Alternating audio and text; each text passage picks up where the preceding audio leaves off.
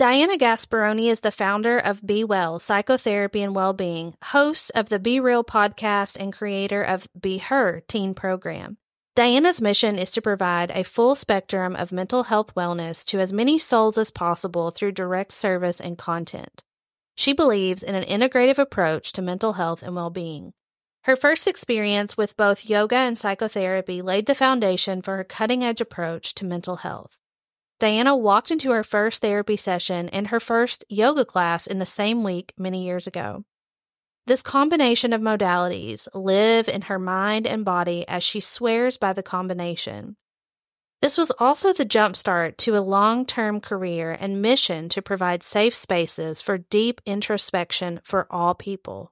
Diana's greatest passion is supporting humans through painful transitions that may have caused them to become stuck. Through their work together, Diana's clients create a space for understanding their ever shifting identities and moving the past out of the mind and body, allowing room for growth and freedom. Both a long term patient and student of modern psychoanalysis, Diana learned in her early 20s that understanding behaviors, thoughts, and feelings is a lifelong process. Her approach with each patient is to help them to understand what they want from their lives, understand how they want to live, and see a clear way to get there. Hi, I'm Casey, and right here beside me is Kelsey. We are licensed professional counselors, mothers, entrepreneurs, oh, and besties. We know firsthand what it's like to wake up one day and think, how in the heck did I wind up here? Through our own journeys of self discovery, we found that joy is something that has to be pursued through internal work. Now we are on a mission to help women from all walks of life understand themselves more so they can have real lasting joy. Join us every Thursday to hear fun and insightful interviews with experts who can point you toward self discovery and fulfillment. Here's my thing Have you ever read the book Prince of Tides by Pat Conroy? think I have.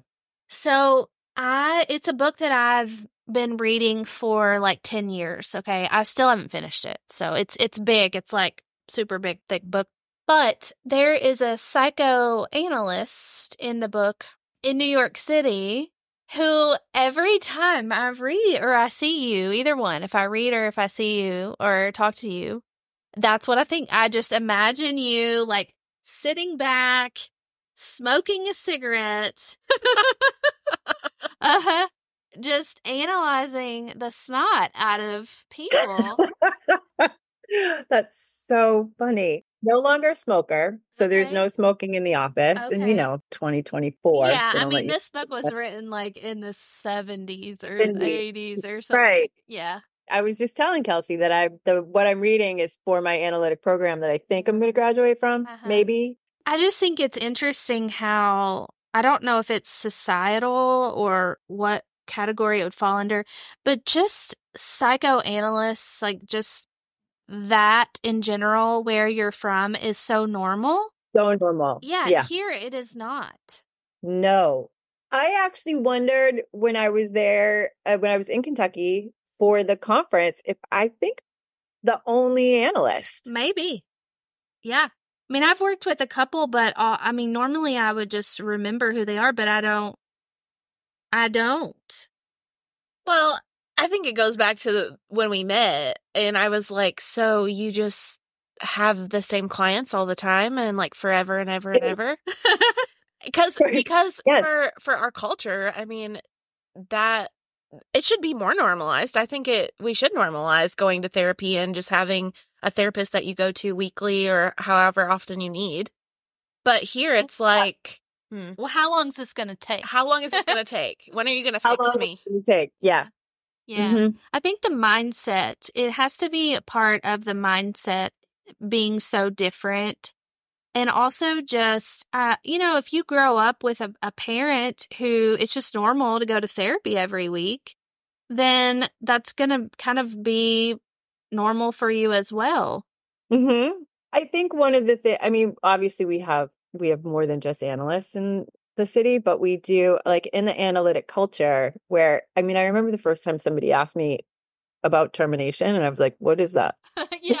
In our analytic circles, like we stay forever in our own and i think it does have to do with your own relationship with your analyst right like i have been in analysis for 30 years so it doesn't make sense to me not to be with that person who knows me and knows my history i don't like if i went to somebody new i'd have to start all over Yeah. again. They really ha- are holding on to the the ways and how you have moved through the world and you are part like when you're in relationship with like a patient in that way you guys are tandemly going through life.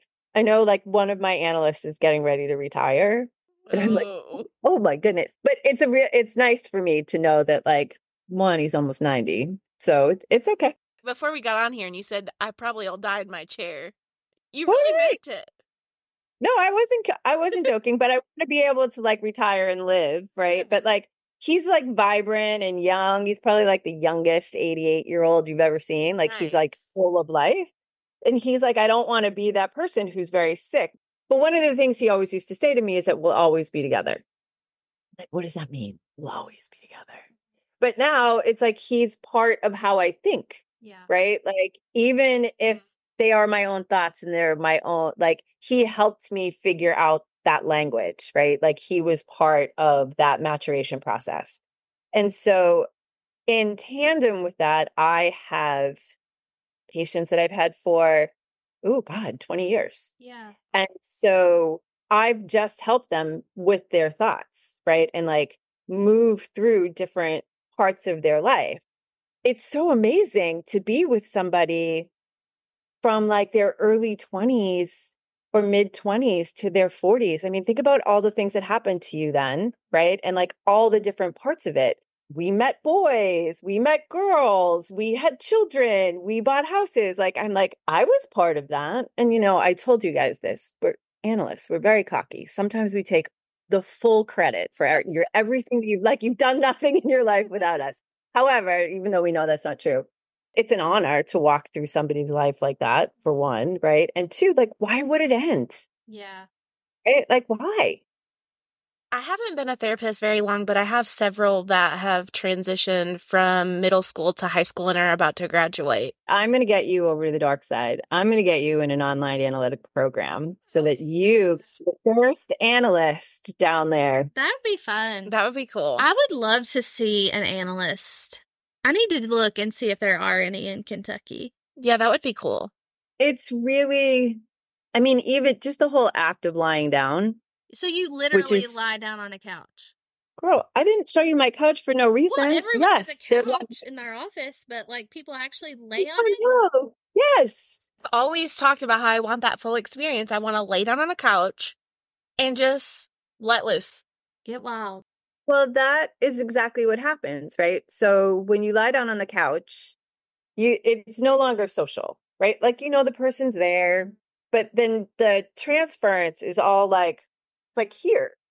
It's not like this, like you and I are like hanging out and having tea. The person behind you, they're there, but they're really just responding to your thoughts. Uh-huh. I never actually thought about it like that. And just the transference alone, I think, is because, you know, when you're laying down and the person is back here, you're only focused on your thoughts. You're not thinking about how do I look right now? How am I coming across right now? Am I sitting up straight? Am I not? You know what I'm saying? It like takes away all of that. The The- pressure. Yeah.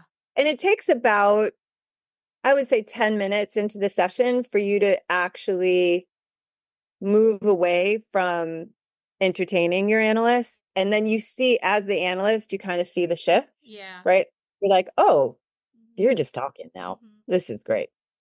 I had, uh, bless his heart, he's no longer with us, but one of my favorite patients ever for years and years and years. Like you also like observe what the contact is when they come in. So after like the first three years of therapy the analysis, he started wearing a t-shirt every Friday that said, I love redheads. And I was like, so do I. So we didn't put it into words, right? So we would lie down on the couch. And then you started to notice it's almost like like we do a lot of work with an observing ego. Like we want to know, like that's sort of what happens is that we as analysts, we're helping you mature, but also that you you have enough awareness for your own behaviors, right? And thoughts. So you're looking. And it was like I was like, oh my God, maybe it's like almost eight years in. I don't know. I have no sense of time. So it could have been 10. I don't know. Anyway, it was like, like you could see it as he was talking. I mean, not literally, figuratively. Like, I was like, oh, he actually is reflecting back his own behaviors and he can see himself in the world in like this whole different, new, interesting way. And I was like, oh, we're all we're out there in the world and we're killing it now. And he like the shift was so different. And I mean, he was a grown man when he started with me, but he was not. And then he was definitely like you watched him mature and have this observation and this awareness about himself that there's no way if he had been in like a 20 session conversation for two years that he would have ever gotten that much insight and self awareness. And he was like committed to treatment. He was amazing. Anyway, we were together for a very long time. I'm Yeah. so mind blown. Yeah. Yeah.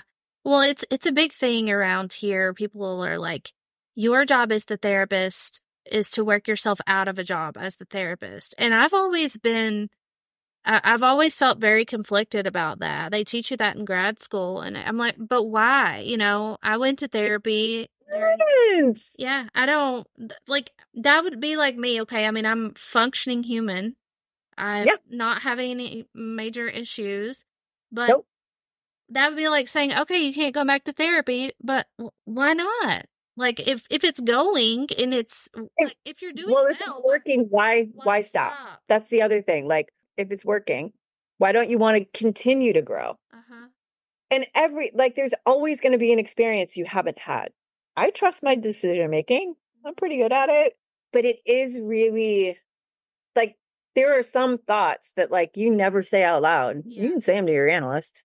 That's that's what I was just thinking. Like, you're like you can say them to her. You can say all of them. but that yeah, that's the thing is we always have all these thoughts, but they don't go anywhere. That's why I like therapy. It's because like I have a place to to say what I'm thinking. If I talked all the time to Casey, she'd kill me because I do. She's an external processor, and I am not. You are not. No. It- Now you would be a great patient. Casey. You would be great because that is exact like you're not when you don't externally process, right? Like there's all sorts of stuff that like I mean it's great for writers. It really challenges you and stimulates new thoughts all the time, which is all you ever really want to do so that you can keep living, right? Like I want to be the 88 year old that's like I think I'm going to retire now and travel the world because I've like worked really hard and I'm done. Like I want that. And the more you put your thoughts and feelings in towards you're younger, you feel better. There's like all sorts of stuff that happens. Yeah, I think so too. I probably wouldn't kill you, but I would like it makes me tired.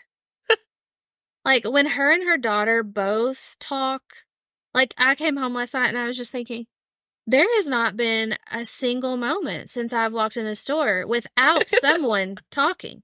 And then for me, if it's just me and my kids at home, nobody's talking. Everybody's just like doing their own thing. We're all just We're like, very external. Oh Lord. Right. And so a place to like really just talk and not, I mean, it, there's a lot of free association and analysis, like, because we don't, I mean, we're not behavior focused and all of that thing, all of that. So, like, I mean, you could just bring in your dreams and have a field day. oh yeah, I would I would light up. I like some dreams. Dream analysis. Go for it. Dream analysis is super fun. I've had patients who like start the session with dreams for like a year because you dream more. Yeah. Like Really? you're in analysis and you're lying down on the couch, there it's like it's symbolic. Some patients will start to dream more and then they'll bring in the dream right away as a way to start talking. It's really fun, right? And then you're like, okay, dreams are wishes often. And if the next time you have a dream, you're everybody in your dream. Different parts of yourself show up as different people in the dream, or your relationship to that person shows up. So that's always fun too, to try to figure out like why that one, why now? Like a lot of this content is like from stuff that's going on in your life that day or whatever, but you can really piece a lot of it together with like risks and wishes and dreams and Gosh. Maybe we Yeah. should start writing down what our dreams are and then see if you can. I had a wild one last night. I ain't gonna bring it up, but whew, if you want to call me, uh, definitely. I'm happy to analyze that dream for you. because it's really like dreams really give you a lot. Of, it's stuff that's in your unconscious that wants to come out. And either you can't put it into words yet, or you don't know where to put it into words. I mean, it could be something that like that you wouldn't say to anybody because it would ruin a relationship, right? But you still had the thought. Mm-hmm. Interesting. I dream that Kelsey cheats on me all the time. I do not. I do not. If anyone's wondering. I know you don't. But I do. I do. I dream that like all the time. Wishes and fears, two sides of the same coin. Oh, yeah, maybe. Wishes and fears. Well, I definitely don't wish that, so it has to be, you know. I hope you don't. It's always something ridiculous but too. also like it would be the worst feeling. And so, like, if you dream it and then you talk about it yeah. and you don't create it, right? Like, if you talked about all the time that you think she cheats on you, it would put a big, like, "Nyeh," inside your relationship, right? Because it would feel shitty. And Yeah. because Kelsey would be like every day, I'm not cheating on you. I'm not doing it. I'm Yeah, not doing I it. I'm wake up and I'm mad at her. She's like, "Oh, did I cheat on you again?" I'm like, in the dream. Yeah. Oh, and you're like, wait, did you? But like, if you are Kelsey in your dream, what are you cheating yourself out of? right. Ooh. Yeah, I see where you're going with that. Mm-hmm. So I have a off-topic question. So Sure. do you ever get clients that have no clue what Patience. You call them patience. right? patience? You call them patience because you mm. need a lot of it. No, go ahead. do you ever get somebody who doesn't know like the name of the game, so you have to like coach them on how to like? they don't know the name of the game. At all. Well, I wouldn't. I'd just be like, uh okay, talk to me. Yeah, no, they come in and I mean, for most people, it's not like I'm a modern analyst, like I'm not a Freudian traditional four day a week lie on the couch analyst. Because there there's not enough you can't be as animated as I am to I, I could never do it. So sometimes people will want to sit up. Sometimes people want to sit in my chair. And then sometimes people will want to sit up. And I invite them to lie down. And then they're like, why would I do that? I'm like, well, why wouldn't you do that? and it goes back and forth and back and forth. And I'm like, okay. And then they're like, oh, maybe I'm not ready for that. Or, and I'm like, okay, when you're ready. And they come in again and I invite them to lie down until eventually either they lie down or they don't, right? Like I can't force you to lie down. I'm not going to sit on you. but, um, like, That would no, be a different kind of therapy. that would be a different kind of therapy. And I don't, I don't know if my license allows that. And then oftentimes I will say, depending on the patient and where they are, I'll say, well, I'm as soon as you're ready to lie down, the work can get started. But right now we'll just keep talking. hmm Ah, Nice. That's a trick. That's a that's a tricky little thing you've got up your sleeve there. Yeah. And then ho- hopefully the patient will lie down. And then, and I think right Would. now, I mean, I've encouraged the majority of my patients who are in New York to come back to lie down, to be seeing me in the office. And then if I don't see you in the office, for the most part, I work with you on the phone. So you still can't see me, Yeah. which is, it's really helpful. Like, even you should even try it if you have virtual patients, Yeah. Kelsey. I can totally see that. I really can. I would Mhm. prefer when when I was in therapy and we were having internet issues and and stuff with my therapist, we would speak on the phone and it was so much better for me. I didn't have to worry. I could just lay here. I didn't have to worry about oh, like do I look stupid right now or you know, it's just the performance. Like you feel like you have to perform to a certain degree. And I don't care what anyone says. You do. I would probably do much better with an analyst because I I am that person. Mhm. Like, did I sound dumb? Did Yeah. I do this? How did I sound? Did I look okay today? Did I sound smart? Yeah. But also, it gives you the opportunity. Like, have you ever gotten mad at your therapist? No. Well, there you go. So, but like in this format, right, in this modality, it does give you in the transference the opportunity to really discharge rage, which probably doesn't actually have anything to do with the analyst. However, you get to find it in a different way and know like I'm sitting behind you. Like if you yell at me, I'm going to be okay. If we're like looking at each other and we're going toe to toe, then Yeah. how I I'm going to have a hard time not like but if I'm back there and I match your rage with my voice and we have a di- we have a different experience. Think about it. Like think about how many times you met your mother. And you discharged when you were 13 in a very interesting way that you don't do when you're in your 30s, but it's still in there. So this allows you the opportunity to really like you're not looking at the person. So you get to you get to say it Yeah. and you get to be frustrated and you get to like find new language around that frustration and there's a freedom in that and then you go out in the world and you've like let go of that crap and you let it in let it out in the office and you go out and you have more freedom and you have more thoughts That makes perfect sense. It's like that lady at the airport. The this lady at the airport was mad because the this couple with the baby cut line. I Mhm. guess because they were going to miss their flight. This woman was very good turning around, and we were kind of back at a distance, like in these people's faces with her hands, like. And I told Kelsey, I said, if I was closer, and that would have happened in my direction, we would have had some problems. Mhm. Because she was like, you know, right right in your face. But now if I was not immediately in her vicinity over where we were, it Mhm. was a totally different experience. Yeah. Yeah. Yeah. I, I totally see where you're coming from there. Mhm. I think that type of anger or rage or conflict or whatever with your therapist is also healthy because it mimics what happens in life. yes Yeah. Yeah. And being able to like resolve a conflict and know your biggest unconscious fear mm-hmm.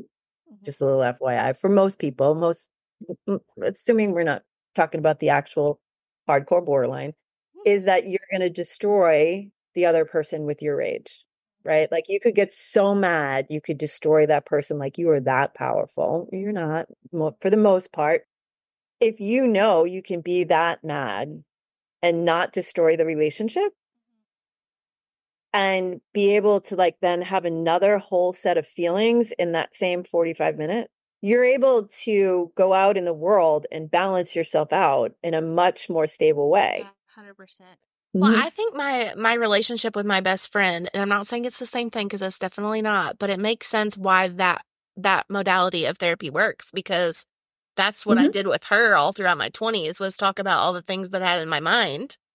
And then Yeah. after I let or we got off the phone, I felt recharged. I was like, "Yeah, okay, this is great." Right. on the phone Yeah. Yeah, on the phone, no face to face. I would No. die.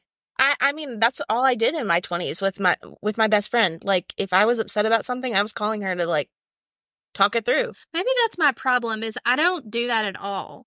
I don't do that with anyone. Like I don't call anyone and just vent or talk Just about, talk about it. my feelings, you know? Yeah, no, I don't do that. Thoughts. i have an appointment available it's really helpful. It's real i mean it's for you casey for writing imagine like if you could get some of like the clutter thoughts out of the way and you just let all that creative i mean freud was like all about the creative. So like moving all that garbage around and like shaking it up so that you can just stimulate thoughts all the time. Well, maybe when I start this next book, the maybe that's what I need to do then is just because that's what I did with the first one or second one. I I was in therapy through that whole book writing process, and that's exactly what happened. It shook it up and Mhm. it helped. Maybe I need to do that again. But do it where you just talk about Yeah, your thought. yeah, right. yeah I'm not in the middle of any kind of major crisis. Yeah, no, yeah, exactly. Something that's just sort of like there's free association. There's, I mean, I'm trying to think like sometimes I'm like, I don't have anything to talk about anymore, but that's a lie. Like as soon as you get there, you lie down. But also, what would be interesting for you is in the silence. Like, what would keep you from talking? Mm.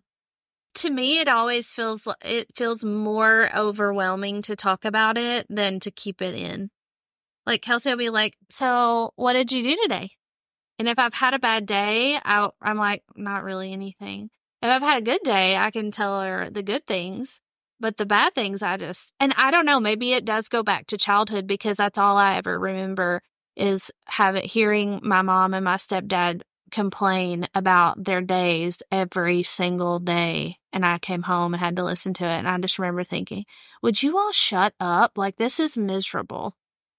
Well, I have to say, I'm sure that Kelsey can handle you having a bad day. mm-hmm. She can. Yeah. I don't know. I, it was really hard when I did go to therapy, though, honestly, for the first time to find the language to describe the feelings because they would ask me, like, well, how does that feel? And I'm like, I don't know. Well, how does that feel? I don't know. Probably didn't know. And I think that the other, which is the right thing to say, it's also a wish not to know. And that could be right, the right thing too. Oftentimes, in the different modalities that I don't work in, I'm not going to say negative things about them, but the different modalities that I don't work in, there is emphasis on the feeling, right? And that you are supposed to know when you come in about the feeling. So when I meet somebody for the first time, I imagine that they're an infant and that they will not have access to language for two years. Yeah. So I am not expecting them anybody to tell me a feeling for at least two years. I mean, we have we're not even getting started for two years. Yeah. Yeah. What kind of Because- questions do you ask them? I don't know. What'd you do today? What'd you have for dinner? hmm Just trying to get their thoughts rolling. Yeah. Five or six object oriented questions. I don't talk about feelings. That was rough because I had um I had two therapists and one she had a very eclectic type of practice. She I don't even know how to explain it. The other one I went to because feelings were so difficult and uncomfortable for me that I purposely sought out an EFT clinician. And it was good, but it was very, very hard. And I felt like the therapy process went a lot slower. Mhm. Like the progress went a lot slower.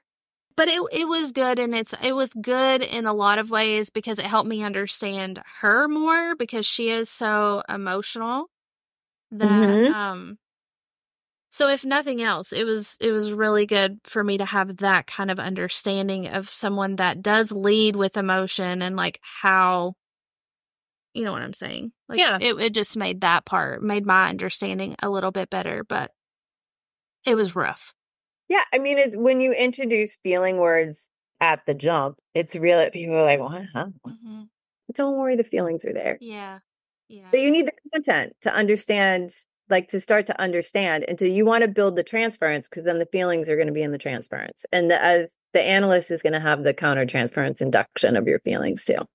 Mm. Well, and a lot of people, when you're in rage or you're angry or in conflict, you don't know your emotions because I sure don't. I have to search for them. It's not easy. And oftentimes it doesn't have anything to do with the person that you're mad at. You brought that old feeling into the relationship or whatever's happening, and you're like, where the fuck did that come from? Yeah. And it could this could be like, I don't know, someone forgot to pack you lunch, or you got the wrong lunch when you were in the third grade and you're still holding on to it. Like it doesn't have to be that traumatic all the time, but it, it that we do have like, and I use big T, little T trauma. I Hey, there you go. There you go. Well, I, I do it. I use it. I use it. So like, there's those little things, those little things that happen along the way, but there, you're never going to figure that out in 20 sessions. Like that's a lifetime of figuring it out, and you might not know. And the other thing that about long-term treatment, you get to really look at repetition compulsion. So we, no matter what, we're going to repeat, repeat, repeat, repeat, repeat. Like we get up every morning, we brush our teeth at the same way, whatever. We do it to survive so that we're not insane. But there are behaviors that we repeat, and we may move them into another behavior through a short term treatment, but it's still being motivated. Like it might not be a maladaptive behavior like the one we shift did, but it could just be a behavior that we put in place for like a neurosis that we could just work through. Mm-hmm. Yeah. Or you get to see it in a much different way. I learned a lot about my repeated behaviors throughout writing my book.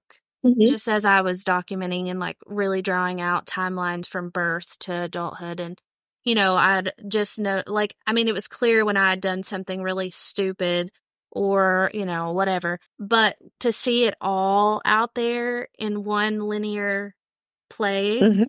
And like, oh, every time something traumatic happens, I respond by doing this every single time. Um, and you're like, oh, here we are in chapter eight. Oh, wow, look at that. I got a pretty new dress on, but I'm doing the same freaking thing. Did it again.